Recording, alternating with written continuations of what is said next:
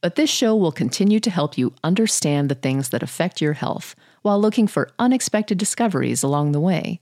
It will also explore thought provoking ideas and questions, like this one when you need mealtime inspiration, it's worth shopping Kroger, where you'll find over 30,000 mouthwatering choices that excite your inner foodie. And no matter what tasty choice you make, you'll enjoy our everyday low prices, plus extra ways to save, like digital coupons worth over $600 each week. You can also save up to $1 off per gallon at the pump with fuel points. More savings and more inspiring flavors make shopping Kroger worth it every time. Kroger, fresh for everyone. Fuel restrictions apply. If you're struggling to lose weight, you've probably heard about weight loss medications like Wegovy or Zepbound, and you might be wondering if they're right for you. Meet PlushCare, a leading telehealth provider with doctors who are there for you day and night to partner with you in your weight loss journey. If you qualify, they can safely prescribe you medication from the comfort of your own home. To get started, visit plushcare.com slash weight loss. That's plushcare.com slash weight loss. plushcare.com slash weight loss. This episode is brought to you by La Quinta by Wyndham. Your work can take you all over the place, like Texas. You've never been, but it's going to be great because you're staying at La Quinta by Wyndham. Their free bright side breakfast will give you energy for the day ahead. And after, you can unwind using their free high speed Wi Fi. Tonight, La Quinta. Tomorrow, you shine. Book your stay today at lq.com. Another day is here, and you're ready for it. What to wear? Check. Breakfast, lunch, and dinner? Check. Planning for what's next and how to save for it? That's where Bank of America can help. For your financial to-dos, Bank of America has experts ready to help get you closer to your goals. Get started at one of our local financial centers or 24-7 in our mobile banking app. Find a location near you at bankofamerica.com slash talk to us. What would you like the power to do? Mobile banking requires downloading the app and is only available for select devices. Message and data rates may apply. Bank of America and a member FDIC.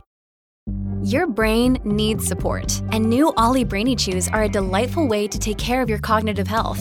Made with scientifically backed ingredients like Thai ginger, L-theanine, and caffeine, Brainy Chews support healthy brain function and help you find your focus, stay chill, or get energized. Be kind to your mind and get these nootropic chews at olly.com. That's O L L Y.com. These statements have not been evaluated by the Food and Drug Administration. This product is not intended to diagnose, treat, cure, or prevent any disease. Ascites is an abnormal buildup of fluid in the peritoneal cavity and is often seen in the setting of liver disease. The specific definition for ascites is more than 25 milliliters of fluid in the peritoneal cavity, but oftentimes we see a lot more than that. First of all, let's look at the abdomen. This is a sagittal view, and the peritoneal cavity is this section colored in yellow. It's formed by a serosal membrane called the peritoneum. The parietal peritoneum is in red, while the visceral peritoneum is in blue. You can see the retroperitoneal space in green.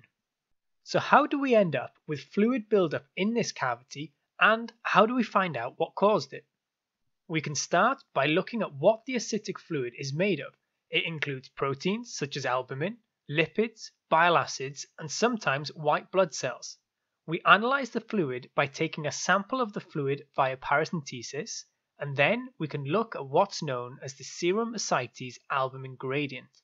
This is a test where we compare the albumin concentration in the ascitic fluid with the albumin concentration in the serum of the patient. The formula is that the serum ascites albumin gradient is equal to the concentration of albumin in the serum minus the concentration of albumin in the ascitic fluid. If the serum ascites albumin gradient is greater than 1.1 milligrams per deciliter, it's defined as a high serum ascites albumin gradient, while a low gradient would be less than 1.1 milligrams per deciliter. The reason the serum ascites albumin gradient is useful is because it shows us what's occurring with the Starling forces between the ascitic fluid and the serum.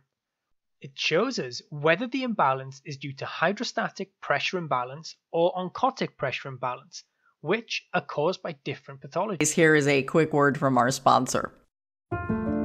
We take this few seconds off to inform you, our valued loyal listener, about the best health and fitness podcast shows from the Nezpod studios.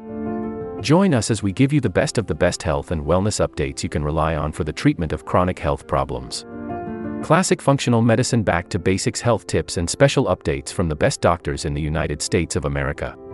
Check out this health and wellness podcast shows. Explore Health Talk Weekly, Healthy Lifestyle Matters, Excellent Health Digest, Healthy and Free Daily, and last but not least, Weekly Health and Fitness Corner. Also, check out Nasty Boy CC, the truest story never told fiction podcast, for that real life on the go experience with the 27 year old Golden Boy, who made our guest invite number one list. He tells us about his story as it happens in real time and in real life. It's Nasty Boy CC, the truest story never told. Go get a load of that happiness because happiness is healthy as we know it. Join us every week as we continue to provide you the best of health and fitness wellness updates from around the globe. Enjoy the show.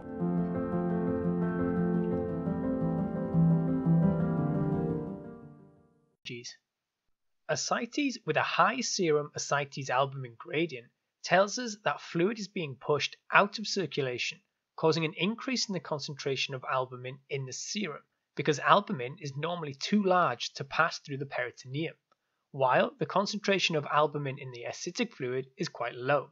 This, therefore, is a hydrostatic pressure imbalance.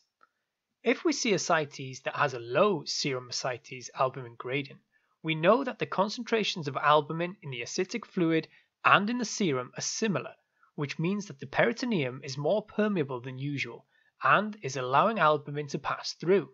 This is an oncotic pressure imbalance. So, based on a high or low serum ascites albumin gradient, we can categorize the causes of ascites. Ascites with a high gradient is usually caused by portal hypertension, meaning increased pressure in the portal vein which is defined as above approximately 10 millimeters of mercury. So things like cirrhosis, heart failure, Budd-Chiari syndrome, and portal vein thrombosis are all causes here. On the other hand, a low serum ascites albumin gradient suggests causes such as infections like TB, peritoneal malignancy, which is often a metastasis from another cancer, perhaps ovarian cancer, pancreatitis, and nephrotic syndrome. So, for the diagnosis, when a patient arrives with ascites, on physical exam you may notice a shifting dullness, or in cases where the volume is larger, you'll be able to see the ascites. Diagnostic workup likely includes a complete blood count, liver function tests, and a coagulation panel, as well as an ultrasound to visualize the abdominal organs, as well as to estimate the volume of ascites and the pressure in the portal vein. Remember that in some cases, with a very small amount of ascitic fluid, it may only become apparent when an ultrasound is performed. Of course, paracentesis and the serum ascites albumin gradient, as we already mentioned, are also options. The treatment of ascites has two main components. Obviously, we want to treat the underlying cause of the ascites, but we also want to provide symptomatic relief from the ascites itself and to prevent complications like sudden bacterial peritonitis and hepatorenal syndrome. Diuresis, meaning the urine production, and renal function both need to be measured. Diuresis is measured both by urine volume but also by weight loss, and the aim is to lose up to 0.5 kilograms per day or 1 kilogram a day if they have peripheral edema as well. High serum ascites albumin gradient cases are first put on a diet that is salt restricted. Diuretics are also given, specifically the use of aldosterone antagonists like spironolactone, to prevent excess sodium reabsorption. Patients may also be placed on furosemide. Paracentesis may also be performed, but it can cause the ascites to reform quickly. This is why albumin is often infused at the same time. Surgery is usually the last resort, ranging from a transjugular intrahepatic portosystemic shunt, known as TIPS, all the way to a liver transplant. Low serum ascites albumin gradient cases usually do not respond well to diuretics or salt restriction, and the treatment is therefore mainly repeated paracentesis and the removal of the underlying cause. This will conclude the episode. Thanks for tuning in. If you like what you hear, please leave a comment and subscribe. Thank you.